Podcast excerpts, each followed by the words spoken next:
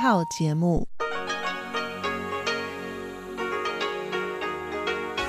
ที่นี่สถานีวิทยุเรดิโอไต้หวันอินเตอร์เนชันแนล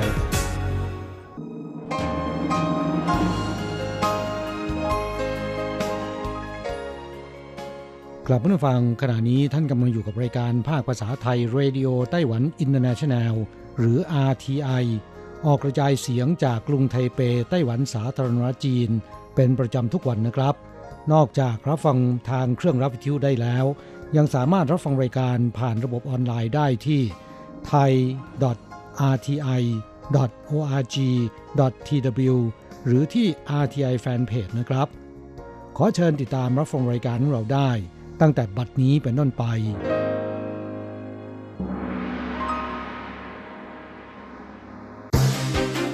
ลำดับแรก ขอเชิญติดตามรับฟัง ข่าวประจำวัน สวัสดีค่ะคุณผู้ฟังที่เคารพ ช่วงของข่าวประจำวันจากรายการ Radio Taiwan International ประจำวันจันทร์ที่ 23 พฤศจิกายน พุทธศักราช 2563 สำหรับข่าวไต้หวันมีดิฉันการจยากริชยาคมเป็นผู้รายงานค่ะ หัวข้อข่าวมีดังนี้แรงงานและพักฝ่ายค้านเดินขบวนประท้วงการนำเข้าเนื้อหมูที่มีสารเร่งเนื้อแดง รวม 50,000 คน หัวหน้าฝ่ายค้านเรียกร้องประธานาธิบดีโตวาที นายกชี้เป็นหน้าที่ตนอภิปรายในสภาสุ่มตรวจร้านสุกี้หม้อไฟในไทเป พบร้อยละ 60 ไม่ผ่านเกณฑ์ ตรวจซ้ำครั้ง ตรวจซ้ำครั้งที่สองจึงผ่านเกณฑ์ หน้ากากอนามัยของรัฐปรับเพิ่มจำนวนเป็น 10 แผ่นต่อ 14 วัน ลดราคาเหลือ 4 เหรียญไต้หวันต่อแผ่นเริ่มปีหน้า โค้งสุดท้าย เชิญชวนส่งผลงานร่วมประกวดรายงานข่าวสื่อภาษาจีนในต่างประเทศ ชิงเงินรางวัล 2,500 ดอลลาร์สหรัฐ หมดเขตสิ้นเดือนพฤศจิกายนนี้ ระวังอากาศเปลี่ยน สัปดาห์นี้อากาศไต้หวันสวิงแรง ต้นและปลายสัปดาห์เย็นจัด กลางสัปดาห์อุ่น ต่อไปเป็นรายละเอียดของข่าวค่ะ เมื่อวันที่ 22 พฤศจิกายนที่ผ่านมา เป็นวันเดินขบวนเคลื่อนไหวประท้วงของกลุ่มแรงงาน ซึ่งเคลื่อนไหวเป็นประจำทุกฤดูใบไม้ร่วงของปี ในปีนี้เนื่องจากมีประเด็นประท้วงต่อการเปิดนำเข้าเนื้อหมูที่ใช้สารเร่งเนื้อแดงจำพวกแรคโตพามีนจากสหรัฐ เรียกร้องเรื่องเสรีภาพในการนำเสนอข่าวของสื่อมวลชน โดยประท้วงกรณีรัฐบาลสั่งปิดสถานีโทรทัศน์เคเบิล CTI และอื่น ๆ พักฝ่ายค้านเข้ามาร่วมด้วย ส่งผลให้มีผู้เข้าร่วมเดินขบวนประท้วงมากที่สุดในประวัติการกว่า 50,000 คน มีการชูป้ายคำขวัญ ต่อต้านหมูที่มีสารเร่งเนื้อแดง ต่อต้านสองมาตรฐาน ต่อต้านพักการเมืองใช้ทรัพยากรชาติอย่างผิดกฎหมาย และตะโกนเรียกร้องให้ซูเจินชางต้องลาออก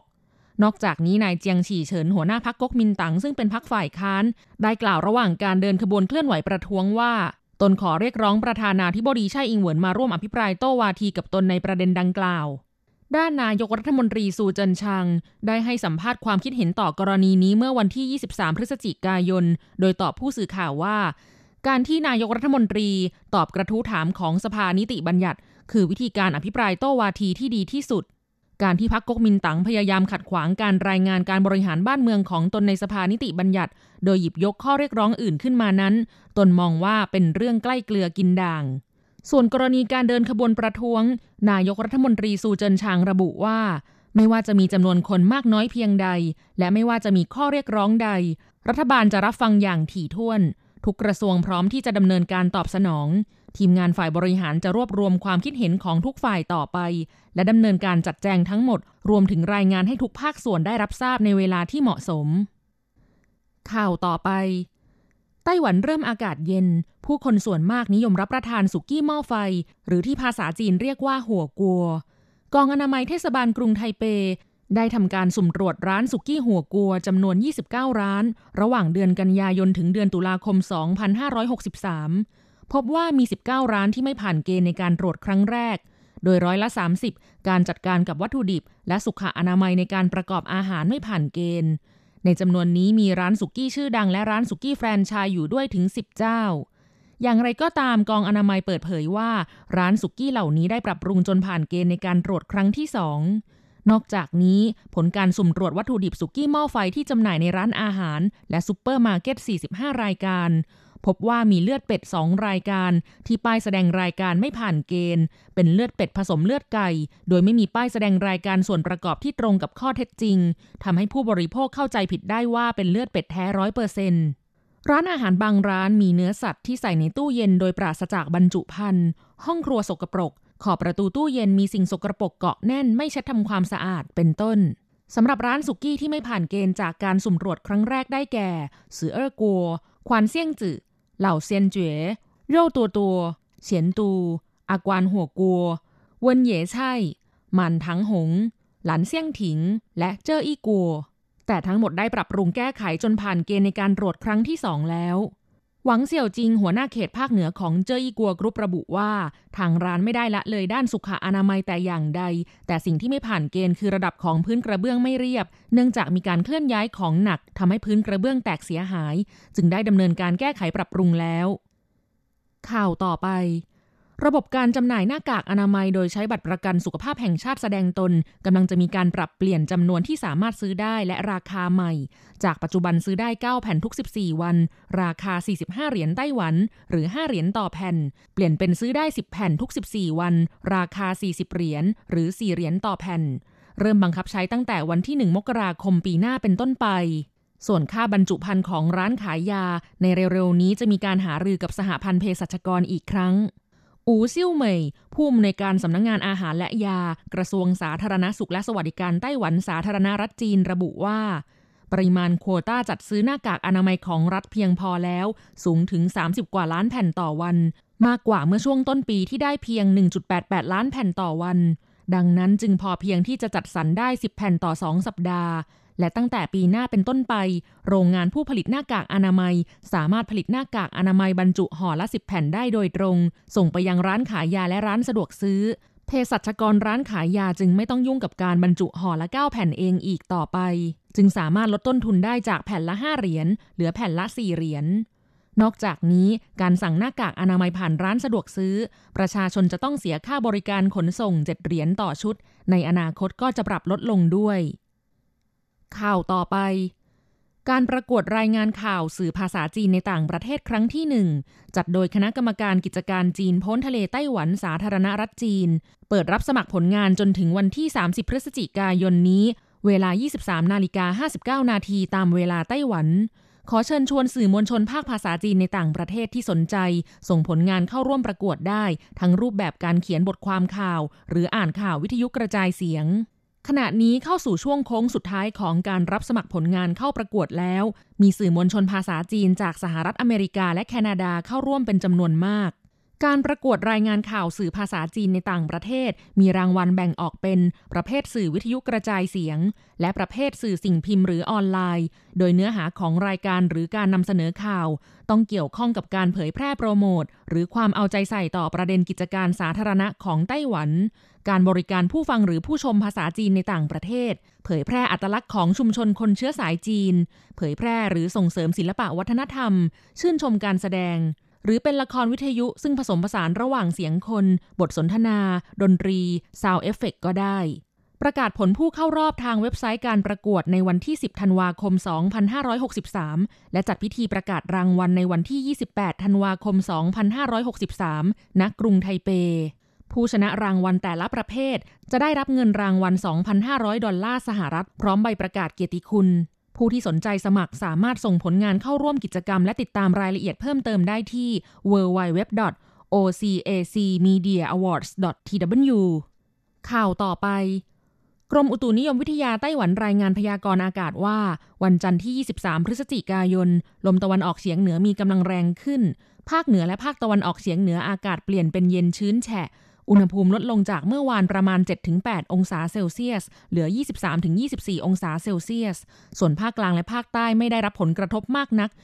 28-29 องศาเซลเซียสฮวาเหลียและไถตรงประมาณ 26 องศาเซลเซียสอุณหภูมิในสัปดาห์นี้เปลี่ยนแปลงขึ้นลงร้อนเย็นต่างกันชัดเจน ประชาชนควรพึงระวังการเปลี่ยนแปลงของสภาพอากาศ วันจันทร์และวันอังคาร อิทธิพลจากลมตะวันออกเฉียงเหนือมีกำลังแรงและพัดความชื้นเข้ามาด้วย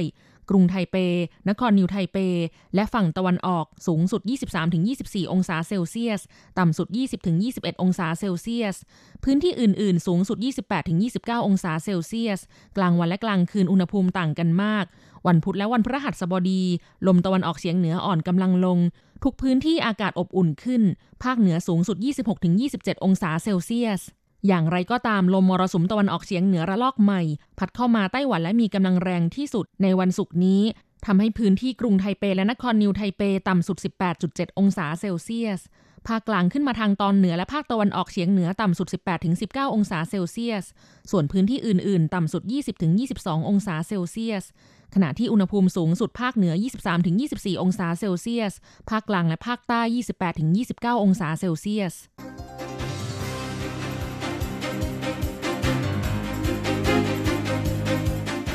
คุณผู้ฟังครับต่อไปเป็นข่าวต่างประเทศและข่าวประเทศไทย รายงานโดยผมแสงชัย กิตติภูมิวงหัวข้อข่าวที่สำคัญมีดังนี้ เกาหลีใต้ยกระดับการป้องกันโรค กรุงโซลดำเนินมาตรการพิเศษจนถึงสิ้นปีสหรัฐจะเริ่มฉีดวัคซีนโควิด -19 กลางเดือนหน้า ชาวญี่ปุ่นยังคงออกไปท่องเที่ยวในช่วงวันหยุดยาว แม้มีความเสี่ยงติดเชื้อ พิธีรับตำแหน่งประธานาธิบดีของโจไบเดนจะลดขนาดลง โจไบเดนเริ่มเปิดเผยรายชื่อบุคคลในคณะรัฐมนตรี โรงพักที่จังหวัดมหาสารคามของไทยเปิดให้ชาวนาตากข้าวฟรี แก้ปัญหาการตากบนถนนเสี่ยงอุบัติเหตุ ต่อไปเป็นรายละเอียดของข่าวครับ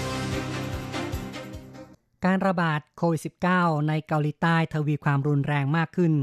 ทางการตัดสินใจในวันที่ 24 ยกระดับมาตรการป้องกันโรคเป็นระดับที่ 2 จากทั้งหมด 5 ระดับ คาดหวังควบคุมการระบาดของโควิด -19 ระลอกที่ 3 ในขณะนี้ ทางการเกาหลีใต้ปรับเปลี่ยนมาตรการรักษาระยะห่างทางสังคม จาก 3 ระดับเป็น 5 ระดับ กรุงโซลและปริมณฑลจะต้องดำเนินมาตรการระดับที่ 2 ในสถานที่ปกปิดห้ามรวมกลุ่มเกิน 10 คน ปิดสถานที่เสี่ยงต่อการระบาด เช่นไนท์คลับ ห้ามนั่งในร้านอาหารหลังเวลา 21นาฬิกา โดยต้องซื้อกลับบ้าน หรือใช้บริการส่งถึงบ้าน ห้ามนั่งดื่มในร้านกาแฟ ต้องซื้อกลับหรือใช้บริการส่งเท่านั้น สนามกีฬาในร่มต้องปิดหลัง 21นาฬิกา สถานที่สาธารณะรับคนได้เพียง 30%ของความจุ การแข่งขันกีฬา รับคนดูได้เพียง 10%เท่านั้น ในวันที่ 23 พฤศจิกายน เกาหลีใต้มีรายงานผู้ติดเชื้อรายใหม่ 255 คน น้อยกว่าเมื่อวานซึ่งมีจำนวน 330 คน โดยที่ในรอบ 5 วันที่ผ่านมามีผู้ติดเชื้อรายวันเกินกว่า 300 คน เป็นตัวเลขสูงสุดนับตั้งแต่เดือนสิงหาคมทางด้านกองทัพเกาหลีใต้ได้แจ้งผู้ติดเชื้อโควิด -19 รายใหม่ 33 คนในกองทัพ นับว่ามากที่สุด เพราะมีการระบาดแบบกลุ่มก้อน ในหน่วยทหารบริเวณพรมแดน จนถึงขณะนี้ยอดผู้ป่วยในกองทัพทั้งหมดมีจำนวน 263 คน เพิ่มขึ้นตั้งแต่กลางเดือนพฤศจิกายน และมีเจ้าหน้าที่ทหาร 1,673 คนอยู่ระหว่างการกักตัวรอดูอาการ ข่าวต่อไปครับ องค์การอาหารและยาหรือว่า FDA ของสหรัฐกำลังจะอนุมัติการผลิตวัคซีนป้องกันโควิด -19 ซึ่งพัฒนาโดยไฟเซอร์ Inc. บริษัทเวชภัณฑ์ของสหรัฐ และ BioNTech ของเยอรมนี ในช่วงกลางเดือนหน้า นับเป็นโครงการวัคซีนครั้งใหญ่สุดในประวัติศาสตร์ของสหรัฐ หลังการอนุมัติวัคซีนแล้วจะมีการส่งวัคซีนไปยังหลายพื้นที่ภายใน 24 ชั่วโมง นายแพทย์มอนเซฟสลาอุย หัวหน้าที่ปรึกษาทางวิทยาศาสตร์ของโครงการ Operation Warp Speed ของสหรัฐ ได้เปิดเผยว่า คณะกรรมการด้านภูมิคุ้มกันโรคจะเป็นผู้ตัดสินใจ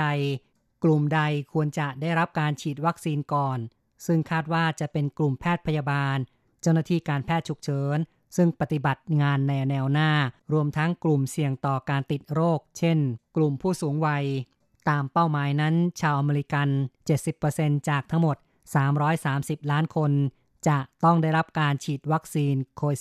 -19 เป็นการสร้างภูมิคุ้มกันในหมู่มาก ที่จะดำเนินการให้เสร็จสิ้นก่อนพฤษภาคมปีหน้า ชาวญี่ปุ่นยังคงออกมาเที่ยวในช่วงวันหยุดยาว แม้จะเสี่ยงต่อการติดเชื้อโควิด -19 วันที่ 23 พฤศจิกายน ซึ่งเป็นวันขอบคุณแรงงานของชาวญี่ปุ่น เป็นวันหยุดยาว 3 วัน ต่อเนื่องจากวันเสาร์และอาทิตย์ ในปีนี้ชาวกรุงโตเกียว เลือกไปชมใบไม้เปลี่ยนสี หรือเลือกเที่ยวใกล้ ๆ แทนไป เที่ยวที่ไกล ผู้คนในเมืองอื่นๆ ออกมาท่องเที่ยวเช่นกัน ที่นครโอซาก้า มีผู้ไปเที่ยว และที่เมืองโกเบ ซึ่งอยู่ใกล้กันมีนักท่องเที่ยวไปเยี่ยมชมย่านไชน่าทาวทั้งนี้ญี่ปุ่นมีผู้ติดเชื้อโควิด -19 ยืนยันเกินกว่า 130,000 ราย และมีผู้เสียชีวิตสะสม 2,000 ราย ข้อต่อไปครับทำเนียบข่าวของสหรัฐชี้ว่าพิธีเข้ารับตำแหน่งของโจไบเดนจะลดขนาดลง นายรอนเคลน ผู้ซึ่งโจไบเดนวางตัวเป็นหัวหน้าคณะทำงานของทำเนียบขาวเปิดเผยว่า พิธีสาบานตนเข้ารับตำแหน่งของประธานาธิบดีคนใหม่ จะมีการเปลี่ยนแปลง ไม่เหมือนกับอดีต ทางนี้พิธีรับตำแหน่งของประธานาธิบดีคนใหม่ มักจะดึงดูดผู้คนจำนวนมาก เดินทางไปยังกรุงวอชิงตัน นายเครนกล่าวว่า จะมีธรรมเนียมปฏิบัติเหมือนเดิม แต่จะลดขนาดลง เนื่องจากหลายพื้นที่ยังมีผู้ติดเชื้อ และเสียชีวิตจากโควิด -19 ในขณะเดียวกันได้เริ่มมีการเปิดเผยรายชื่อบุคคล ในคณะรัฐมนตรีของโจไบเดน ลินดา โทมัส กรีนฟิลด์ สตรีเชื้อสายแอฟริกัน ซึ่งเคยดำรงตำแหน่งสูงสุดด้านกิจการต่างประเทศของรัฐบาล อดีตประธานาธิบดี บารักโอบามา จะเข้ารับตำแหน่งทูตประจำองค์การสหประชาชาติ กระแสข่าวระบุว่าไบเดนวางตัวแอนโทนีบลิงเคนเป็นรัฐมนตรีว่าการกระทรวงต่างประเทศคนใหม่ของสหรัฐ แต่ว่านายบริงเคนยังสงวนท่าที ไม่ให้ความเห็นใด ๆ ทางนี้บริงเคนวัย 58 ปี เป็นคนสนิทของไบเดนมานาน เคยดำรงตำแหน่งหมายเลขสองในกระทรวงการต่างประเทศ และเป็นรองที่ปรึกษาด้านความมั่นคงแห่งชาติ ของประธานาธิบดีบารักโอบามา ที่ผ่านมานั้นนายบริงเคนได้โน้มน้าวว่าสหรัฐต้องเป็นผู้นำที่เข้มแข็งในโลก และมีส่วนร่วมกับพันธมิตร และมองว่าประเทศที่พยายามมีบทบาททัดเทียมกับสหรัฐ เช่นจีน คือผู้ขัดประโยชน์ ในอีกด้านหนึ่งนั้น ประธานาธิบดีโดนัลด์ทรัมป์ยังคงพยายามที่จะฟ้องร้อง ไม่ยอมรับผลการเลือกตั้งประธานาธิบดี แต่ก็มีข่าวว่าคริสโตเฟอร์ คริสตี้อดีตผู้ว่าการรัฐนิวเจอร์ซีย์พันธมิตรคนสำคัญของประธานาธิบดีทรัมป์ได้ขอให้ประธานาธิบดีทรัมป์ล้มเลิกความพยายามในการฟ้องร้อง ที่ผ่านมานั้นคริสตี้เป็นผู้ว่าการรัฐคนแรกที่ประกาศสนับสนุนทรัมป์ลงสมัครชิงตำแหน่งประธานาธิบดี ในปี 2559 นอกจากนี้ยังช่วยเตรียมการโตวาทีกับไบเดนในปีนี้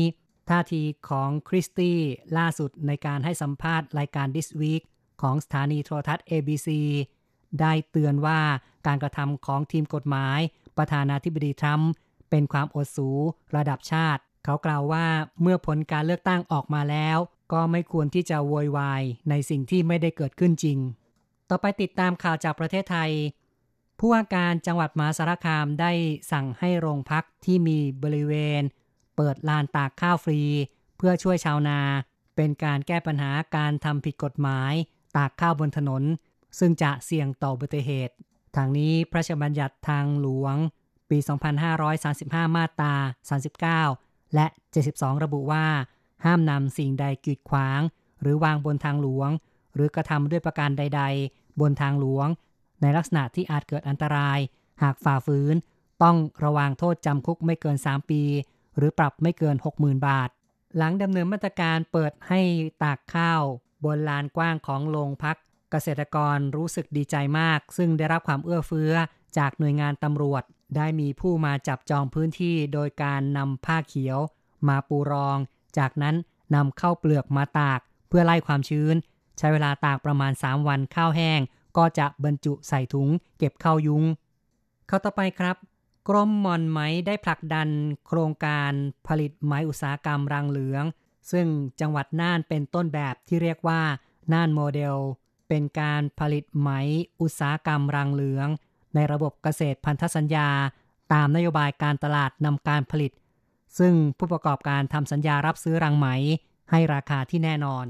กรมหมอนไหมแถลงว่าอยู่ระหว่างการเตรียมการ ซึ่งจะมีการรับซื้อรังไหมจากเกษตรกร จังหวัดน่าน โดยบริษัทจุลไหมไทย ทางบริษัทจะส่งเสริมเกษตรกรปลูกหมอนเลี้ยงไหม เมื่อได้ผลผลิตแล้ว จะรับซื้อในราคาที่ตกลงกันไว้ มีการมอบหมายให้ศูนย์หม่อมไหมเฉลิมพระเกียรติจังหวัดน่าน เป็นศูนย์เรียนรู้การผลิตไหมอุตสาหกรรมรังเหลือง ศูนย์หมอนไหมเฉลิมพระเกียรติได้ส่งเสริมเกษตรกรในพื้นที่จังหวัดน่านพะเยา เชียงราย ตั้งแต่ปี 2535 มีเกษตรกรปลูกเลี้ยงไหมเป็นอาชีพหลักมากขึ้น ปัจจุบันมีประมาณ 600 ราย ต่อไปเป็นรายงานอัตราแลกเงินอ้างอิงตอนบ่ายของวันที่ 23 พฤศจิกายน โอนเงิน 10,000 บาทใช้ 9,660 เหรียญไต้หวัน แลกซื้อเงินสด 10,000 บาทใช้ 10,010 เหรียญไต้หวัน และโอนเงิน 1 เหรียญสหรัฐใช้ 28.58 เหรียญไต้หวัน ข่าวจากอาเทในวันนี้จบลงแล้วครับ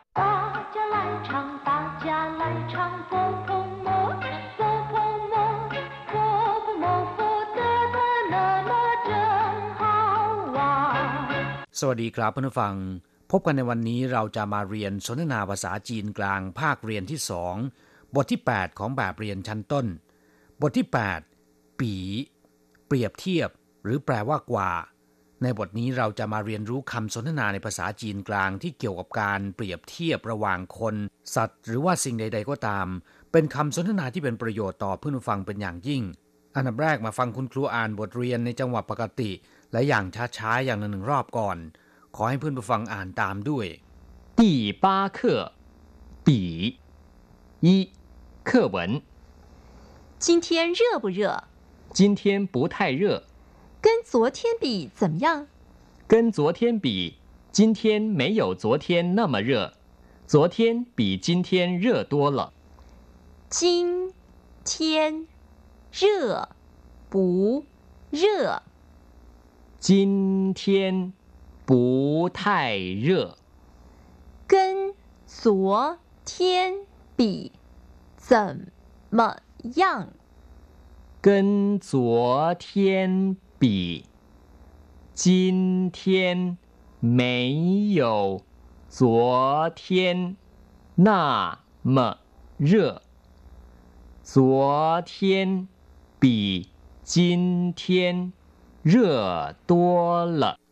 第八课ปีการเปรียบเทียบหรือแปลว่ากว่าคำว่าปี เป็นคำที่เปรียบเทียบสิ่งของสภาพการคนสัตว์หรืออะไรก็ได้นะครับ ที่เราจะนำมาเปรียบเทียบกัน เช่นว่าหัวปีทาเกาผมสูงกว่าเขาทาปีหัวอายเขาเตี้ยกว่าผม หรือจะพูดว่า ปีเจ้าก็ได้นะครับ มีความหมายคล้ายๆกัน แต่ว่าการใช้อาจจะแตกต่างกันนิดนึง ยกตัวอย่างเช่น ประโยคที่อธิบายไปแล้วเมื่อสักครู่นี้คือ ผมสูงกว่าเขาหัวปีทาเกา จะพูดอีกอย่างหนึ่งเป็นวัวเกินท่าปีหัวปีเจ้าเกา ถ้าเทียบระหว่างผมกับเขา ผมสูงกว่า เห็นไหมล่ะครับ มีความหมายในทำนองเดียวกัน นั่นก็คือผมสูงกว่า แต่ว่าวิธีการใช้ไม่ค่อยเหมือนกันนะครับครับสำหรับรายละเอียดของคำว่า ปี ซึ่งยังมีความหมายอย่างอื่นๆ อีกหลายอย่างด้วยกัน ประเดี๋ยวในช่วงอธิบายความหมายของคำศัพท์ใหม่ ค่อยมาอธิบายอย่างละเอียดกันอีกครั้งหนึ่ง ช่วงนี้เราไปดูความหมายของคำสนทนาในบทนี้กันก่อน今天热不热วันนี้ร้อนหรือไม่ร้อน หรือวันนี้ร้อนหรือไม่今天ก็คือวันนี้热แปลว่าร้อน热不热ก็คือร้อนหรือไม่ร้อน今天不太热วันนี้ไม่ค่อยร้อน不太热ก็คือไม่ค่อยร้อน หรือไม่ร้อนเท่าไหร่ แสดงว่าวันนี้ยังร้อนอยู่บ้างนะครับ แต่ถ้าหากว่าไม่ร้อนเลยเนี่ยควรจะพูดว่า今天不热แต่ถ้าวันนี้ร้อนมากเนี่ยควรจะบอกว่า今天很热跟昨天比怎么样ถ้าเทียบกับเมื่อวานเป็นอย่างไร跟แปลว่ากับ แปลว่าและ跟昨天比ถ้าเทียบกับเมื่อวาน昨天ก็คือเมื่อวาน เมื่อกี้เรียนไปแล้วว่า今天คือวันนี้คำว่า昨天ก็คือเมื่อวาน ส่วนมะรืนนี้คือ后天และพรุ่งนี้คือหมิงเทียน跟昨天比怎 怎么样คำว่า怎么样แปลว่า เป็นอย่างไรบ้าง跟昨天比今天没有昨天那么热昨天比今天热多了 ถ้าเทียบกับเมื่อวาน วันนี้ไม่ร้อนเหมือนกับเมื่อวาน เมื่อวานร้อนกว่าวันนี้มาก跟昨天比ถ้าเทียบกับเมื่อวาน今天没有昨天那么热วันนี้ไม่ร้อนเหมือนกับเมื่อวาน昨天比今天热多了เมื่อวานร้อนกว่าวันนี้มาก ครับผู้ฟังหลังจากที่ทราบความหมายแล้วนะครับ ต่อไปขอให้เปิดไปที่หน้า 36 ของแบบเรียน เราจะไปเรียนรู้คำศัพท์ใหม่ๆในบทเรียนนี้ ซึ่งมีอยู่เพียงสองคำเท่านั้นนะครับ ก่อนอื่นเรามาฟังคุณครูอ่านคำศัพท์ก่อน二生字热热比比ครับผู้ฟังศัพท์ใหม่ๆในบทเรียนนี้มีเพียงแค่สองคำเท่านั้นนะครับคำแรกก็คือเร่อแปลว่าร้อน แปลว่าความร้อน หรือว่าอุณหภูมิสูง เรียกว่าเร่อซึ่งตรงข้ามกับคำว่าเลินที่แปลว่าหนาว เ ช่นว่าเร่อสวยแปลว่าน้ำร้อน ถ้าเป็นเร่อสวยผิง ก็คือกระติกน้ำร้อนเทียนชี่เร่อแปลว่าอากาศร้อนเร่อลั่งแปลว่าคลื่นความร้อน นอกจากแปลว่าร้อนแล้วนะครับคำว่าเร่อยังมีความหมายอื่นๆ อีกมากมาย อย่างเช่นว่า เร่อชินไม่ได้แปลว่า หัวใจที่ร้อนๆนะครับ แต่แปลว่า มีความกระตือรือร้น หรือว่ามีความรักมีความเร่าร้อนต่อสิ่งที่ทำเรียกว่าเร่อชินอย่างเช่นว่า มีนิสัยชอบช่วยเหลือคนอื่น เราเรียกเขาว่า他很热心เร่อเน่าแปลว่า คึกคัก หรือว่ามีชีวิตชีวาเร่อตู้แปลว่าความกระตือรือร้นในการทำงาน อย่างเช่นว่า他这个人工作只有三分钟的热度 เขาคนนี้เวลาทำงานมีความกระตือร้นเพียงสามนาทีแรกเท่านั้น เร่อใต้ แปลว่า โซนร้อน เร่ออ้าย แปลว่า รักอย่างเร่าร้อน หรือว่ารักอย่างยืนหยัด เรียกว่า เร่ออ้าย นอกจากนี้นะครับยังมีความหมายว่า อุ่นให้ร้อน หรือว่าทำให้ร้อนก็ได้ อย่างเช่นว่า เร่ออีเร่อฟ้าน อุ่นข้าวให้ร้อนป่าไช่เร่ออีช่า เอาแกงไปอุ่นหน่อย พูดว่าป่าไช่เร่ออีช่าชินเร่อก็คือแสดงความรักต่อกัน ศัพท์คำที่สองปี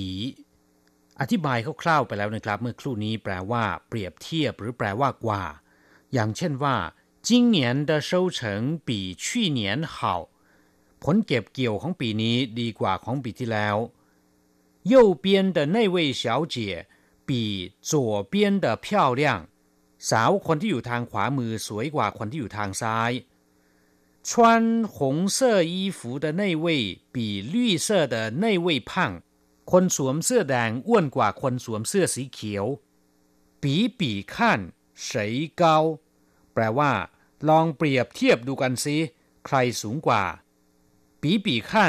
谁的最好ลองเทียบดูซิของใครดีที่สุด 比比看谁有钱ลองเปรียบเทียบดูกันซิ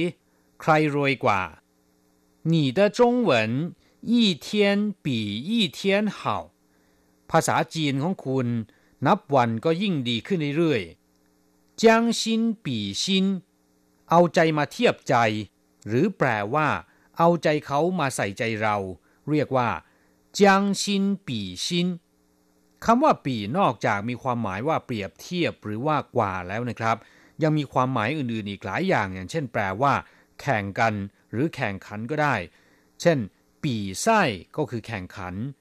ปีควายแปลว่าแข่งเร็วกว่ากัน ปีวูแปลว่าประลองยุทธหรือว่าประลองฝีมือ ปีเจ้า แปลว่าทำตามแบบที่มีอยู่แล้วทำตามสิ่งที่เคยทำมาแล้ว เช่น 只要比照样本做就可以了เพียงแค่ทำตามตัวอย่างก็ได้แล้ว อีกคำหนึ่งที่มักจะพบเห็นบ่อยๆ ก็คือ ปีลี่แปลว่าอัตราส่วนเปรียบเทียบ หรือค่าเปรียบเทียบ อย่างเช่นว่า我们公司员工男女的比率是一比二พนักงานในโรงงานของพวกเรา อัตราส่วนเปรียบเทียบระหว่างชายและหญิง คือ 1ต่อ2 หมายถึงว่าชายหนึ่งส่วนต่อหญิงสองส่วนนะครับ ครับผู้ฟังหลังจากที่เรียนผ่านไปแล้ว ขอให้นำไปหัดพูดบ่อยๆนะครับ เราจะกลับมาพบกันใหม่ในบทเรียนถัดไป สวัสดีครับ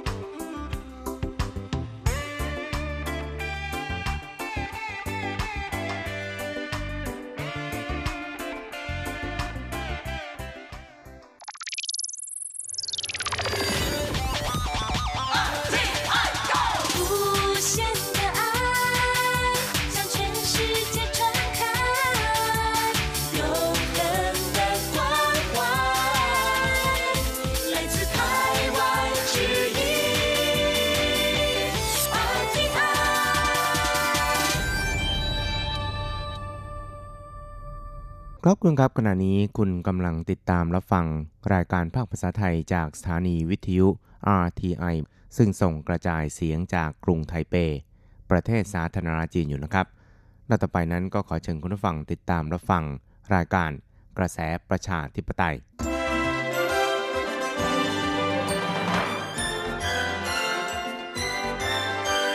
กระแสประชาธิปไตย ประชาธิปไตยนำเราสู่ความหวัง ขอต้อนรับคุณผู้ฟังสู่กระแสประชาธิปไตย โดยกฤษณัยสายประพาส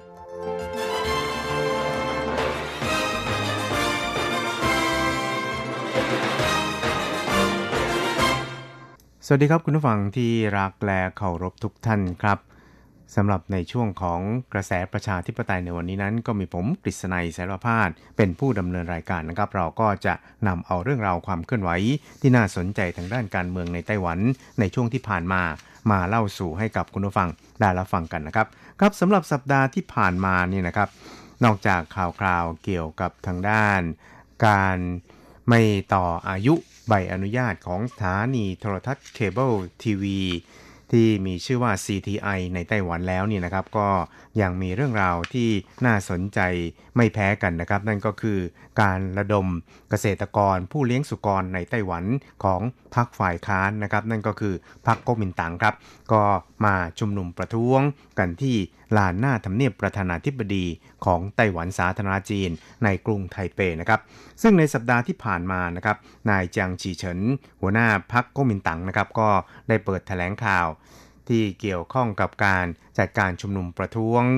หน้าลานทำเนียบประธานาธิบดีในวันอาทิตย์ก็คือเมื่อวานนี้นะครับ ก็ปรากฏว่ามีการระดม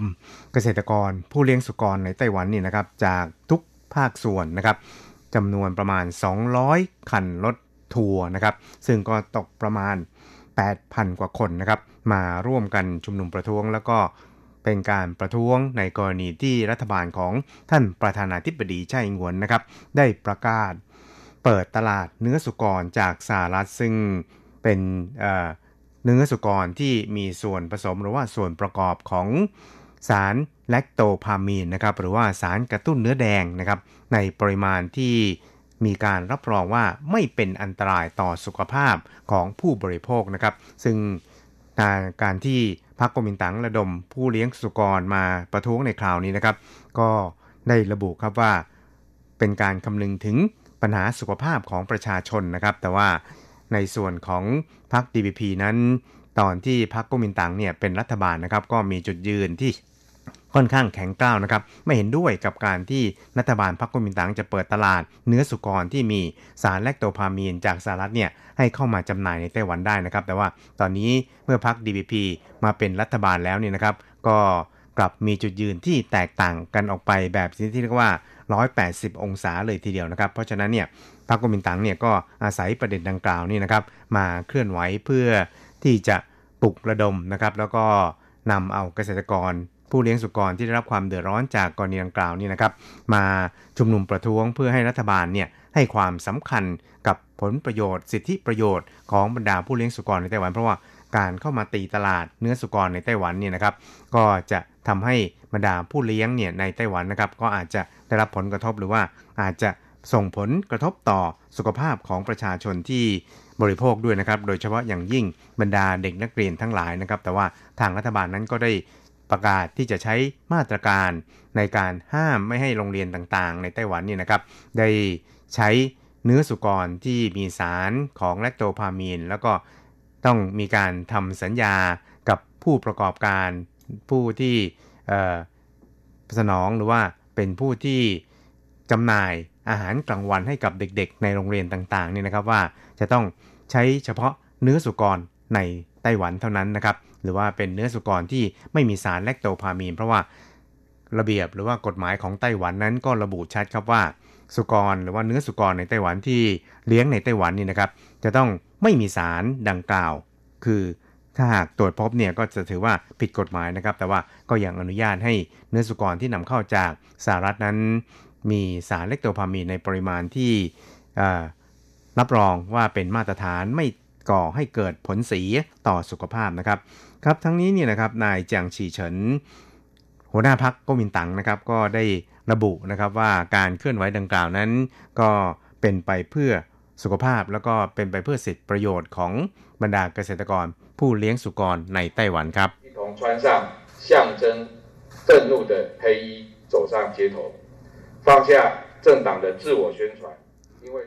ครับเขาก็ย้ำครับบอกว่าการเคลื่อนไหวในคราวนี้นั้นก็เป็นสัญลักษณ์ที่ จะต้องแสดงถึงความโกรธแค้นของประชาชนก้าวสู่ถนนลงถนนนะครับ แล้วก็จะไม่มีการประชาสัมพันธ์เกี่ยวกับพรรคการเมืองใดๆทั้งสิ้นนะครับ เพราะว่าการออกมาชุมนุมประท้วงในคราวนี้นั้น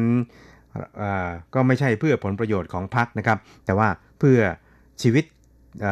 ของประชาชนนะครับ เพื่อสุขภาพของประชาชนนั่นเองครับ เพราะว่าการบริโภค เนื้อสุกรที่มีสารแลคโตพามีนนั้นอาจจะส่งผลกระทบต่อสุขภาพของประชาชนก็เป็นไปได้นะครับ นอกจากนี้เนี่ยพรรคกุมินตังนั้นก็ยังคัดค้านการที่พรรค DPP นั้นใช้ 2 มาตรฐานนะครับ มาตรฐานหนึ่งนั้นก็คือ ตอนที่ไม่ได้เป็นพรรครัฐบาลนั้นก็คัดค้านอย่างหัวชนฟ้า แต่ว่าพอมาเป็นรัฐบาลแล้วเนี่ยก็กลับอนุญาตให้มีการนำเข้าเนื้อสุกรที่มีสารดังกล่าวนะครับ ก็เพื่อที่จะแลกกับผลประโยชน์ทางเศรษฐกิจอื่น ที่จะตามมานั่นก็คืออาจจะมีการเจรจาในเรื่องของเศรษฐกิจและการค้าระหว่างไต้หวันกับสหรัฐนะครับ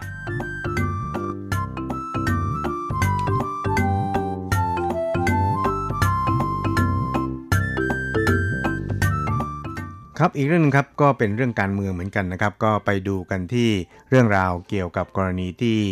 ทาง NCC นะครับหรือว่า ทางคณะกรรมการการสื่อสารแห่งชาตินะครับ ที่มีหน้าที่ในการกำกับดูแล การสื่อสาร การโทรศัพท์ แล้วก็การโทรทัศน์นะครับแล้วก็วิทยุต่างๆ ในไต้หวันนี่นะครับ ก็ได้มีการพิจารณานะครับแล้วก็มีมติเป็นเอกฉัน7ต่อ 0 ของบรรดาคณะกรรมการในคณะกรรมการการสื่อสารแห่งชาติหรือว่า NCC นี่นะครับให้ ไม่ต่ออายุใบอนุญาตให้แก่สถานีโทรทัศน์เคเบิลทีวี CTI นะครับ ซึ่งก็อาจจะทำให้มีการวิพากษ์วิจารณ์กันนะครับว่า เป็นการบ่อนทำลายเสรีภาพในการนำเสนอข่าวของไต้หวันนะครับ แล้วก็ถือว่าเป็น จุดด่างพร้อยให้แก่ระบอบประชาธิปไตยของไต้หวันก็เป็นไปได้นะครับแล้วก็ตามนะครับ NCC ซึ่งเป็นหน่วยงานหรือว่าเป็นองค์กรอิสระในไต้หวันนั้น ก็ได้ระบุชัดนะครับบอกว่าการพิจารณาดังกล่าวนั้นก็เป็นไปตามมาตรฐานที่ได้มีการวางเอาไว้นะครับ ไม่ว่าจะเป็นในแง่ของการพิจารณาเกี่ยวกับผลงานที่ผ่านมาของสถานีโทรทัศน์ดังกล่าวนะครับ ว่ามีการละเมิดกฎหมายมากน้อยเพียงใดนะครับ ซึ่ง NCC นั้นก็บอกว่า ตั้งแต่ในช่วง 6 ปีที่ผ่านมาเนี่ยนะครับ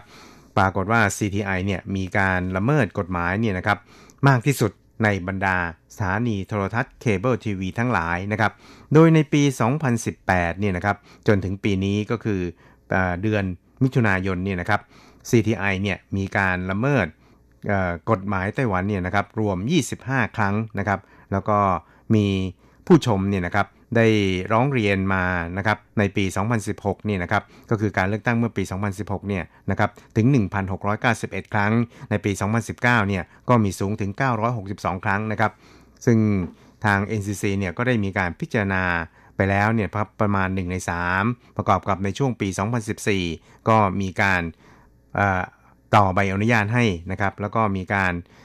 ตั้งเงื่อนไขในการต่อใบอนุญาตด้วยนะครับ ซึ่งตอนนั้นเนี่ยทาง NC ทาง CTI นี่นะครับก็ได้ให้คำมั่นสัญญานะครับว่าจะมีการปรับปรุงแก้ไข แต่ว่าก็ไม่ได้มีการดำเนินการดังกล่าว เพราะฉะนั้นเนี่ยก็ไม่ได้รับการเห็นชอบจากทางคณะกรรมการ NCC จำนวน 7 คนนะครับโดยในเฉินเร่าเสียงนะครับประธาน NCC ไต้หวันนั้นก็บอกว่า การพิจารณาดังกล่าวนี่นะครับก็เรียกว่ามีความหมายของมันเป็นอย่างยิ่งเลยทีเดียวนะครับ ซึ่งเราเองเนี่ยก็ กล่าวเสมอมาเกี่ยวกับเสรีภาพในการเสนอข่าว ซึ่งความจริงแล้ว ในเสรีภาพแห่งการเสนอข่าวนั้น มันก็ยังรวมไปจนถึงการที่ผู้นำเสนอข่าวนี่นะครับ หรือว่าผู้ผลิตรายการข่าวเนี่ยก็จะต้องรู้จักในการที่จะปกป้องแล้วก็มีการควบคุมตัวเองด้วยนะครับ เพราะว่าประเด็นทุกประเด็นเนี่ยมันก็เป็นประเด็นที่เป็นประเด็นสาธารณะทั้งนั้นนะครับ แล้วก็ การพิจารณาในคราวนี้ก็พบว่าภายในของ CTI นั้นก็มีจุดบกพร่องที่ทำให้บรรดาผู้บริหารระดับสูงเนี่ยเข้ามาแทรกแซงการนำเสนอข่าวของ CTI ได้ค่อนข้างมากเลยทีเดียวนะครับ เพราะฉะนั้นเนี่ยในคราวนี้นะครับ NCC นั้นก็ได้พิจารณาไม่ต่ออายุใบอนุญาตให้แก่ CTI นะครับครับทั้งนี้เนี่ยนะครับทางฝ่ายพรรคฝ่ายค้านเองนั้นก็ระบุชัดนะครับ บอกว่าการ พิจารณาดังกล่าวหรือว่าผลที่ออกมาเนี่ยนะครับก็เป็นที่ชัดเจนเลยทีเดียวว่า NCC นั้นทำตามใบสั่งนะครับแล้วก็มีการเมืองเข้ามาแทรกแซงในขณะที่ทางทำเนียบประธานาธิบดี แล้วก็สภาบริหารนะครับซึ่งเป็นหน่วยงานของรัฐเนี่ยก็ได้ออกมาระบุชัดครับบอกว่าก็เคารพในการตัดสินใจของ NCC ซึ่งเป็นองค์กรอิสระในไต้หวันครับ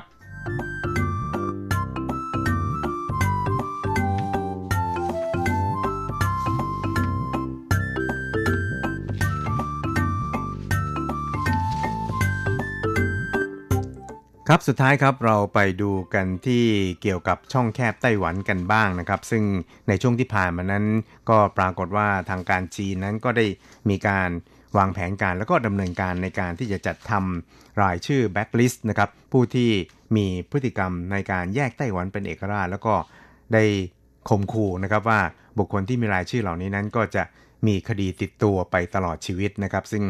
ฝ่ายจีนแผ่นดินใหญ่เองนั้นก็ได้อาศัยกฎหมายเกี่ยวกับความมั่นคงภายในของตนเนี่ยนะครับ มาจัดการกับบุคคลเหล่านี้เพราะว่าจีนนั้นถือว่าไต้หวันเป็นส่วนหนึ่งของตนแต่ว่าในช่วงที่ผ่านมานะครับแม้แต่รัฐมนตรีต่างประเทศของสหรัฐเองนั้นก็ได้ออกมายืนยันชัดเจนเลยทีเดียวว่าไต้หวันนั้นมิได้เป็นส่วนหนึ่งของจีน หรือว่าของสาธารณรัฐประชาชนจีนแต่อย่างใดครับ ครับทั้งนี้นะครับในส่วนของทางคณะกรรมการกิจการจีนแผ่นดินใหญ่ของไต้หวันนั้น โดยนายเฉินหมิงทงนะครับประธานคณะกรรมการกิจการจีนแผ่นดินใหญ่หรือ MAC ของไต้หวันนั้น ก็ได้เรียกร้องให้ทางการจีนนั้นควรจะต้องพิจารณาในเรื่องนี้อย่างรอบคอบนะครับ เพราะว่าผลที่ปรากฏออกมาจากการดำเนินการดังกล่าวเนี่ยน่าที่จะเป็นผลลบทำให้ชาวไต้หวันจำนวน 23 ล้านคนเนี่ยนะครับเกิดความไม่พอใจแล้วก็ไม่ยินดีกับ การดำเนินการดังกล่าวของจีน แล้วก็จะทำให้สองฝั่งช่องแคบไต้หวันนั้น ห่างเหินกันมากยิ่งขึ้น แล้วก็กลายเป็นปฏิปักษ์กันมากยิ่งขึ้นนะครับ แล้วก็สำหรับในส่วนของอการดำรงรักษาแล้วก็การดำเนินความสัมพันธ์ระหว่างช่องแคบไต้หวัน ของรัฐบาลไต้หวันภายใต้การนำของประธานาธิบดีไช่อิงหวนนี่นะครับ ก็จะดำเนินต่อไปนะครับ โดยยึดมั่นในคำมั่นสัญญาที่เคยให้ไว้นั่นก็คือ การทำรงรักษาเสถียรภาพ รวมทั้งสันติภาพบนช่องแคบไต้หวันไว้ต่อไปนะครับ โดยนายเฉินหมิงทงนั้นก็ได้กล่าวย้ำในการประชุมกับทางมูลนิธิ Heritage Foundation นะครับ ผ่านทางระบบออนไลน์เมื่อสัปดาห์ที่ผ่านมา ก็เป็นการแสดงจุดยืนของรัฐบาลไต้หวันต่อปัญหาความสัมพันธ์ระหว่างช่องแคบไต้หวัน ซึ่งการ ดำรงรักษาศิลภาพ และก็สันติภาพบนช่องแคบไต้หวันนั้น จะเป็นผลดีต่อทั้งสองฝ่ายนะครับก็เพื่อที่จะให้ช่องแคบไต้หวัน แล้วก็ชาวไต้หวัน 23 ล้านคนตลอดจน ชาวจีนบนจีนแผ่นดินใหญ่นั้น อยู่กันอย่างสงบสุขนะครับแล้วก็ไม่เกิดสงครามใด ๆขึ้นนะครับ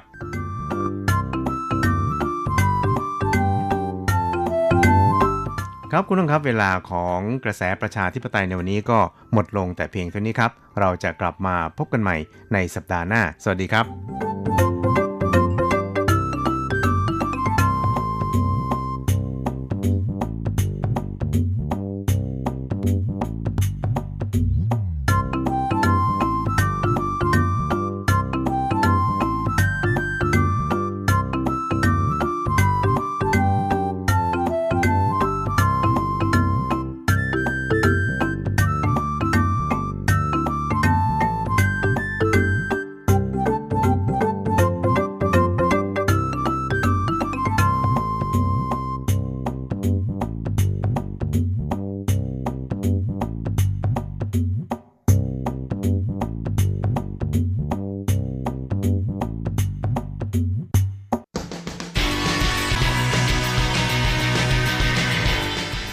ปัจจุบัน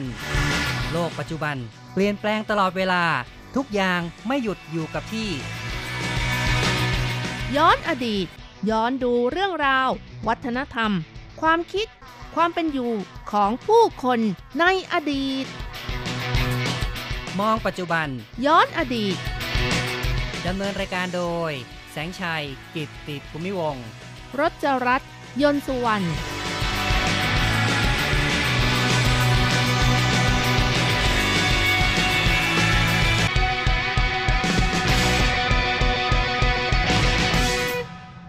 คุณผู้ฟังที่รักครับ พบกันอีกแล้วในมองปัจจุบันย้อนอดีตนะครับ ในครั้งนี้เราจะมองเรื่องราวของเทพใต้แสงจันทร์ที่นครเกาสงกันครับ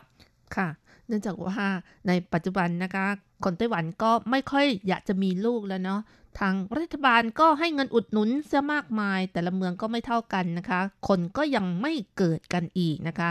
ฝ่ายของศาลเจ้าก็ออกมาช่วยรณรงค์นะคะอ๋อก็นะ หาคู่ใช่ค่ะจะได้เอ่อมีคู่แล้วก็จะได้มีลูกออกมานะครับ ประชากรจะได้เพิ่มขึ้นนะครับ ทั้งนี้ทั้งนั้นที่ศาลเจ้าเทียนโฮกง เขตฉีจินนะคะ ที่อยู่นครเกาสง เป็นศาลเจ้าเก่าแก่ที่มีประวัติความเป็นมา 347 ปี โอ้โห ถือว่าเก่าแก่มากเลยนะคะ แล้วก็ จัดให้เป็นโบราณสถานในปัจจุบันแล้วค่ะศาลเจ้าแห่งนี้ก็มีการซ่อมบำรุงครั้งใหญ่นะคะ ในปี 2017 ทางกรมวัฒนธรรมได้ทุ่มงบประมาณกว่า 40 ล้านเหรียญไต้หวันทำการบูรณะนะคะ คาดว่าจะเสร็จสิ้นในปีหน้า และก่อนที่จะเสร็จสิ้นนะคะ ไม่นานมานี้ทางศาลเจ้าก็ไปอัญเชิญ เทพใต้แสงจันทร์ที่มีการแบ่งภาคมาจากศาลเจ้าเทพ ใต้แสงจันทร์ที่เมืองหังโจวนะคะครับเอามาไว้ที่นี่ค่ะ อืม ก็แบ่งภาคมาจากต้นตำรับนะ อยู่ที่หางโจวของจีนแผ่นดินใหญ่นะครับ ค่ะ แล้วก็จะทำพิธีเบิกเนตรในวันเสาร์ที่ 21 พฤศจิกายนที่ผ่านมานั่นเองนะคะ ครับ ก็เรียกว่าทำพิธีไปเรียบร้อยแล้วเนาะนะครับ ก็เป็นอันว่าจะมีที่ใหม่แล้วนะคะสำหรับคนที่อยากจะไปหาคู่ค่ะ ก็ไปที่ศาลเจ้าแห่งนี้ได้เลยนะคะใช่นะครับ ก็คือจริง ๆ เทพใต้แสงจันทร์หรือภาษาจีนเรียกว่าเย่เหล่าเนี่ยนะครับ ในไต้หวันก็มีหลายศาลเจ้าที่ได้มีการประดิษฐานเทพองค์นี้เอาไว้ ให้ผู้คนได้ไปกราบไหว้ขอคู่กัน แต่ตอนนี้ก็จะมีอีกแห่งหนึ่งที่นครเกาสงนะครับ ใช่ค่ะ จากเหนือจรดใต้นะคะ ก็มีศาลเจ้าที่เส้นไหว้เทพใต้แสงจันทร์ที่มีชื่อเสียงอยู่หลายแห่งเลยนะคะ อย่างในกรุงไทเป หลายๆ คนคงรู้จักกันดีก็คือวัดเขามังกรนะคะ ครับ หรือว่าหลงซานซื่อครับ ที่มีประวัติความเป็นมาก็หลายร้อยปีเหมือนกันนะคะ เกือบ 300 ปีแล้วค่ะแล้วก็ยังมีศาลเจ้า เสียไห่เฉิงหวังที่ เขตต้าเต้าเฉิงนะคะ ของกรุงไทเปด้วยค่ะ ครับ ทั้งสองแห่งนี้นับว่าเป็นเเทพใต้แสงจันทร์ที่มีชื่อเสียงแล้วผู้คนก็นิยมไปกราบไหว้ขอพรกัน ค่ะ ไม่เพียงแต่คนไต้หวันเท่านั้นนะคะ คนต่างชาติก่อนหน้านี้ที่ยังไม่มีการระบาดของโควิด -19 นี้ เกาหลีเอ่ยญี่ปุ่นเอ่ยแม้แต่คนไทยค่ะ โอ้โห ก็อืมเข้าไปขอพรกันเยอะแยะเลยนะคะ ไม่รู้ว่าสำเร็จกันเท่าไหร่เนาะอืม คงจะมีสำเร็จไปไม่น้อยเหมือนกันละนะครับคาดค่ะว่าล่ะเขาก็มีการทำสถิตินะคะว่าปีหนึ่งนี่จัดคู่ให้ถึง 700 คู่เลยทีเดียวนะคะ โดยเฉพาะอย่างยิ่งที่ศาลเจ้าเสียหายเฉิงหวังนะคะ ครับก็คือที่เดียวแห่งนี้เนี่ยนะครับเขาก็ประเมินกันน่าจะได้สักประมาณ 700 คู่ต่อปีนะครับค่ะ ก็ไม่น้อยเลยนะคะ ก็คงจะช่วยอัตราการเกิดของคนไต้หวันเพิ่มขึ้นหรือเปล่า ก็คงจะช่วยได้บ้างล่ะนะครับโอ้แต่บางคนนะคะแต่งงานแต่ไม่อยากมีลูกก็เยอะแยะนะนั่นน่ะพูสิดยากเหมือนกันนะคะครับในปัจจุบันภาวะที่อืมเศรษฐกิจก็ไม่ดี การงานก็ไม่คล่องนะคะ คนแต่งงานได้แต่ก็ไม่อยากมีลูกเหมือนกันนะ ก็นั่นแหละก็เป็นปัญหาอยู่ว่าอัตราการเกิดในไต้หวันก็ต่ำมาก ๆ เลยล่ะข่าวว่ากลับมาที่ศาลเจ้าเทียนโฮกงเขตฉีจินของนครเกาสงที่บอกว่ามีการอัญเชิญเทพใต้แสงจันทร์มาจากหังโจวโดยเฉพาะเลยนะคะ เอามาไว้ที่นี่ เฉินก้วนหมิงนะคะ ซึ่งเป็นประธานกรรมการศาลเจ้าก็คาดหวังว่าให้ศาลเจ้าแห่งนี้เป็นที่ยึดเหนี่ยวจิตใจของคนรุ่นใหม่ สามารถมาขอคู่ได้นะคะ ครับแล้วก็มีการจัดโปรโมชั่นเนาะนะครับ โอ้โปรโมชั่นอะไรนะคะ ซื้อหนึ่งแถมหนึ่งเลยค่ะ คือมีคู่หนึ่งคนแถมหนึ่งคนเหรอ ไม่ใช่นะครับ เทพเจ้าคงไม่ได้ทำอะไรที่อื้อหือแบบเลอะเลิศหรือว่าทำอะไรที่เออผิดผิด อะไรนะผิดทำนองคลองธรรมด้วยนะครับผิดเนี่ศียลธรรมใช่ไหมคะใช่เดี๋ยวนะครับผิดศีลข้อ3ใช่ไหมคะอืมแต่ว่าทางศาลเจ้าเนี่ยเขาก็จัดโปรโมชั่นว่าคนที่ไปขอพรในช่วงนี้เนี่ยมีโอกาสจะได้จับฉลากจี้ทองคำนะครับ ค่ะ โดยร่วมกิจกรรมทาง Facebook นะคะ ของศาลเจ้ากดไลค์กดแชร์ แล้วก็แสดงความคิดเห็นให้กับเพื่อนคนอื่นอย่างน้อย 3 คนนะคะอืมครับ แล้วก็มีโอกาสลุ้นใช่รางวัลนะคะแหมศาลเจ้าก็ทำโปรโมชั่น แล้วก็พยายามใช้สื่อโซเชียลมีเดียนะครับ ในการกระจายข่าวสาร ให้ผู้คนเนี้ยนะครับ มาไหว้ขอพรกันนะครับค่ะ มาที่ศาลเจ้าแห่งนี้นะคะ นอกจากขอพรจากเทพใต้แสงจันทร์แล้วก็ยังสามารถขอพรจากเจ้าแม่มาจู่อีกด้วย เพราะว่าวัดนี้ ก็เป็นวัดที่เส้นไหว้เจ้าแม่มาจูเป็นหลักนะคะ ก็คือเป็นองค์ประธานอยู่แล้วค่ะ ใช่นะครับ เทพมาจูนี่ก็ถือว่าเป็นเทพที่ชาวไต้หวันนับถือกันอย่างแพร่หลาย นับถือกันอย่างกว้างขวางมาก ค่ะเนื่องจากว่าไต้หวันนี้ก็ล้อมรอบด้วยทะเลนะคะ ตั้งแต่อดีตเป็นต้นมา เจ้าแม่มาจูก็เป็นเจ้าแม่ที่คอยคุ้มครองผู้ที่ออกทะเล หรือมีอาชีพทำการประมง แล้วก็คนไต้หวันเองก็อพยพมาจากจีนแผ่นดินใหญ่ ก็ข้ามน้ำข้ามทะเลมา ก็เอาความศรัทธามาด้วยนั่นเองค่ะ ครับก็มีการอัญเชิญเจ้าแม่มาจูตามความเชื่อเดิม ตามความเชื่อเดิมเนี่ยนะครับ มาในไต้หวันแล้วก็ได้ประดิษฐานเอาไว้ ค่ะ พูดถึงศาลเจ้าเทียนโฮกงที่เขตฉีจินของนครเกาสงนะคะ ก็ถือว่าเป็นศาลเจ้าที่มีอายุเก่าแก่ 300 กว่าปีแล้วนะคะ สร้างขึ้นตั้งแต่นู่นเลยค่ะ ปี 1673 ตั้งแต่ยุคของฮ่องเต้คังซีปีที่ 12 นุ่นนะคะครับ เก่าแก่มากนะครับสาเหตุที่สร้างศาลเจ้าแห่งนี้เนื่องจากว่าขณะ นั้นนะคะ ก็คือในยุคนั้นมีชาวประมงออกหาปลาทางทะเลนะคะ ชื่อนายฉีอาหวาค่ะ ประสบภัยพิบัติจากพายุไต้ฝุ่น แล้วก็เลยพัดเรือประมงมาติดอยู่ที่เขตฉีจินค่ะ ชาวประมงก็พบว่าโอ้แหล่งที่นี่นะก็เหมาะต่อการทำประมง แล้วก็สามารถตั้งถิ่นฐานได้สบายๆ ก็เลยกลับไปพาญาติมิตรในหมู่บ้านมารวมทั้งหมด 6 ครอบครัวมาตั้งหลักอยู่ที่ฉีจินนะคะ ครับ ก็กลายเป็นว่าเกิดพายุทำให้พบดินแดนที่เหมาะต่อการอยู่อาศัยนะครับ ค่ะ หลังจากนั้นก็ได้อัญเชิญเจ้าแม่มาจูจากเหมยโจวมาที่นี่แล้วก็สร้างศาลง่ายๆในช่วงแรกนะคะ เพื่อบูชาเจ้าแม่มาจู โดยตั้งศาลเจ้านี้ว่าศาลเจ้ามาจู มาจุกงนะคะ ต่อมาปี 1691 ค่ะ ตรงกับยุคของฮ่องเต้คังซีปีที่ 30 นะคะ ชาวจีนจากมณฑลฮกเกี้ยน เริ่มอพยพเข้ามาอยู่ในไต้หวันมากขึ้น แล้วก็มาอยู่เขตเกาสงค่ะ เขตฉีซันก็มากันมากขึ้นเช่นกันค่ะนายฉีอาหวาก็เกรงว่าศาลเจ้าจะถูกบุกรุก จึงมีการรวบรวมเงินสร้างศาลเจ้าที่มีอาณาบริเวณมากขึ้นค่ะ ครับ ก็คือสร้างเป็นเอ่อศาลเจ้าที่มีความถาวรมากขึ้นนะครับ ลักษณะศาลเจ้าก็เป็นสถาปัตยกรรมสไตล์จีนตอนใต้แบบฮกเกี้ยนนะคะ พื้นเป็นหิน ผนังก่อด้วยอิฐ ส่วนหลังคานั้นเป็นไม้นะคะ แล้วก็ต่อมาก็มีการบูรณะ แล้วก็ซ่อมแซมอยู่หลายครั้งเลยทีเดียวค่ะ มีการซ่อมบำรุงครั้งใหญ่ครั้งสุดท้ายนะคะปี 1948 นะคะ แล้วก็หลังจากนั้นนานกว่า 50 ปีก็ไม่มีการซ่อมบำรุงอีกเลย ครับ ก็เก่าแก่มากเลยนะครับ เพราะฉะนั้นตอนนี้ก็เลยมีการบูรณะใหญ่อีกครั้งหนึ่งครับใช่ค่ะ บูรณะในปี 2017 แล้วก็คาดว่าจะเสร็จสิ้นในปีหน้าค่ะครับคุณผู้ฟังครับก็อย่างที่บอกไว้นะครับ คือศาลเจ้าเทียนโฮกงที่ชีจินแห่งนี้ มีการบูชาเจ้าแม่มาจูเป็นหลักนะครับ ซึ่งในความเป็นจริงเนี่ยเจ้าแม่มาจูนั้นก็เป็นเทพที่ชาวไต้หวันให้การนับถือกันอย่างมาก ทั่วไต้หวันนี่ก็มีวัดที่บูชาเจ้าแม่มาจู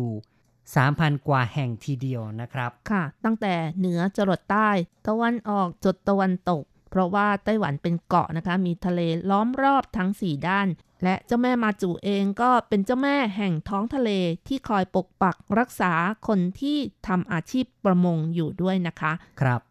ราะฉะนั้นก็มีความนับถือเจ้าแม่กันมาก จึงได้บูชากันเยอะนะครับ และในเวลาต่อมาก็เริ่มมีความนิยมแห่ขบวนเจ้าแม่มาจู โดยเฉพาะอย่างยิ่งในช่วงเดือน 3 ตามปฏิทินจีน ซึ่งเป็นวันคล้ายวันเกิดของเจ้าแม่มาจูนะคะ และไม่เพียงเท่านั้นค่ะ ในระหว่างปีก็มีการแห่เจ้าแม่มาจูของแต่ละเมืองอีกด้วย ถือเป็นการเชิญชวนให้ผู้คนไปท่องเที่ยว และเจ้าแม่มาจูแต่ละที่ที่เส้นไหว้ก็จะมีชื่อไม่เหมือนกันด้วยค่ะ ครับ ก็คือกลายเป็นเรื่องของศาสนาแล้วก็เรื่องของวัฒนธรรมรวมถึงการท่องเที่ยวที่เกี่ยวโยงกันเข้าไปด้วยเลยนะครับ ค่ะ เจ้าแม่มาจูมีการเรียกชื่อไม่เหมือนกัน ก็ขึ้นอยู่กับว่านำเจ้าแม่มาจูมาจากที่ไหน อย่างเช่น มาจากไหมโจวมณฑลฮกเกี้ยน ก็จะเรียกกันว่าเจ้าแม่มาจูไหมโจวมาจากเมืองซานอี้มณฑลเฉียนโจวก็จะเรียกกันว่าวันหลิงมา ถ้ามาจากอำเภอถงอัน ก็จะเรียกกันว่า อินถงมา อย่างนี้เป็นต้นนะคะ ครับ ชื่อเจ้าแม่มาจูเนี่ยนะครับในหมู่ชาวไต้หวันนั้นก็ยังมีชื่อเรียกที่แตกต่างกันไปนะครับ จากมาจากแหล่งไหนแล้วก็มีความสำคัญในฐานะอย่างไรนะครับ ก็เรียกว่ามีการแบ่งกันด้วยนะครับ ค่ะ นอกจากนี้พระพักของเจ้าแม่มาจูก็มีหลายสีด้วย หลักๆ แล้วมีอยู่ 3 สีนะคะ อย่างเช่น เจ้าแม่มาจูสีทอง ก็มีชื่ออีกชื่อหนึ่งว่าต้ามา ก็คือเจ้าแม่มาจูแบบ ผู้ยิ่งใหญ่อะไรอย่างนี้นะคะ ครับ แล้วก็กล่าวกันว่าเป็นองค์ที่เส้นไหว้ในหมู่ข้าราชการ บางคนก็พูดกันอย่างนี้นะคะ แต่บางคนก็อืมเป็นเจ้าแม่มาจูก็กราบไหว้เหมือนกันหมดเลยค่ะ ส่วนเจ้าแม่มาจูพระพักตร์สีชมพูหรือว่าสีแดงนะคะ มีชื่อเรียกอีกว่าเออมานะคะ กล่าวกันว่าเป็นองค์ที่เส้นไหว้ในหมู่คนทำการค้า หรือว่าคนที่เรียนหนังสือค่ะ ส่วนสีออกสีดำนะคะ ก็คือเจ้าแม่มาจูหน้าสีดำค่ะ มีชื่ออีกชื่อหนึ่งว่าซันมา กล่าวกันว่าเป็นองค์ที่เส้นไหว้ในหมู่ประชาชนทั่วไปที่ออกทะเลหรือทำการประมงนะคะ ครับตามคติแต่ละคนก็ว่าได้นะครับว่ามีความรู้สึกอย่างไรกับเจ้าแม่ก็จะสร้างขึ้นมา ในสีที่แตกต่างกันไป แล้วก็เหมือนกับคล้ายๆ จะแบ่งกลุ่มแบ่งชนชั้นต่อในการนับถือเจ้าแม่นิดๆเหมือนกันนะครับ ครับนี่ก็เป็นเกร็ดเล็กเกร็ดน้อยเกี่ยวกับเจ้าแม่มาจูนะครับสำหรับวัดเทียนโฮกงที่นครเกาสงอย่างที่บอกไว้ก็มีการเส้นไหว้ เจ้าแม่มาจูเป็นเทพหลัก และตอนนี้ก็จะมี เทพใต้แสงจันทร์เข้ามาอีกองค์หนึ่งด้วยนะครับ ซึ่งเทพใต้แสงจันทร์นะคะ ก็ไม่มีชื่ออื่นหลายชื่อเหมือนกับเจ้าแม่มาจูนะคะ ก็เรียกกันว่าเทพใต้แสงจันทร์เนื่องจากว่าท่านนี่ประวัติความเป็นมาก็ดูแลเกี่ยวกับการหาคู่ก็อยู่ใต้แสงจันทร์นั่นเองนะคะ ก็เป็นที่มาของชื่อเรียกนะคะอ๋อเนาะนะครับ ก็คือประวัติความเป็นมาของเทพองค์นี้เนี่ยนะครับ มีความเกี่ยวเนื่องกับว่า ท่านอยู่ใต้แสงจันทร์นะครับ ในการที่ช่วยชักนำให้เนื้อคู่คู่หนึ่งได้เจอกันนะครับ และจากนั้นเป็นต้นมาผู้คนก็นับถือว่าท่านนั้นเปรียบเสมือนกับเป็นกรรมเทพ แล้วก็เป็นผู้ที่จะคอยชักนำให้หนุ่มสาวได้มาพบเจอเจอกันค่ะ ปกติเนี่ยนะครับ การไปเสี่ยงหาคู่ขอพรจากเทพใต้แสงจันทร์นั้น จะต้องมีได้ายแดงเป็นสื่อนะครับ ซึ่งขั้นตอนในการขอพรขอคู่เนี่ยนะครับ ก็จะต้องเริ่มจากการโยนไม้เสี่ยงทาย เรียกกันว่า ไม้อะไรนะโปะโปยก็คือไม้หงายคว่ำนะคะ ถ้าโยนแล้วอันหนึงหงาย อันหนึงคว่ำก็ถือว่าสมปรารถนาแล้วค่ะ ครับ ก็คือเมื่อโยนได้เสี่ยงทายว่า สามารถที่จะพบเนื้อคู่นะครับ ก็ไปหยิบได้ายแดง มีอยู่สองเส้นด้วยกันนะคะ ได้ายแดงนี้บางคนก็บอกว่าเอาไปคล้องนิ้วด้วยกัน หรือบางคนก็บอกว่าเอาไปติด ไว้ที่กระเป๋านะคะ ครับ นี่แหละก็เป็นขั้นตอนในการขอเนื้อคู่นะครับ อธิษฐานเสียงทายขอเนื้อคู่แหละ และตอนนี้ที่นครเกาสงก็มีอีกแห่งหนึ่งนะครับ ให้คนไปกราบไหว้ขอเนื้อคู่ได้ที่ศาลเจ้าเทียนโฮกงซึ่งตั้งอยู่ที่เขตฉีจินนะคะ ใช่ครับ เอาละครับการพูดคุยในรายการ มองปัจจุบันย้อนอดีตในวันนี้ แสงชัยกับรจรัตน์อำลาไปก่อนนะครับ สวัสดีครับ สวัสดีค่ะผู้ บอผู้สาวก่อนมาพบเจ้าวันนี้ออายไปเสียงเสียมสี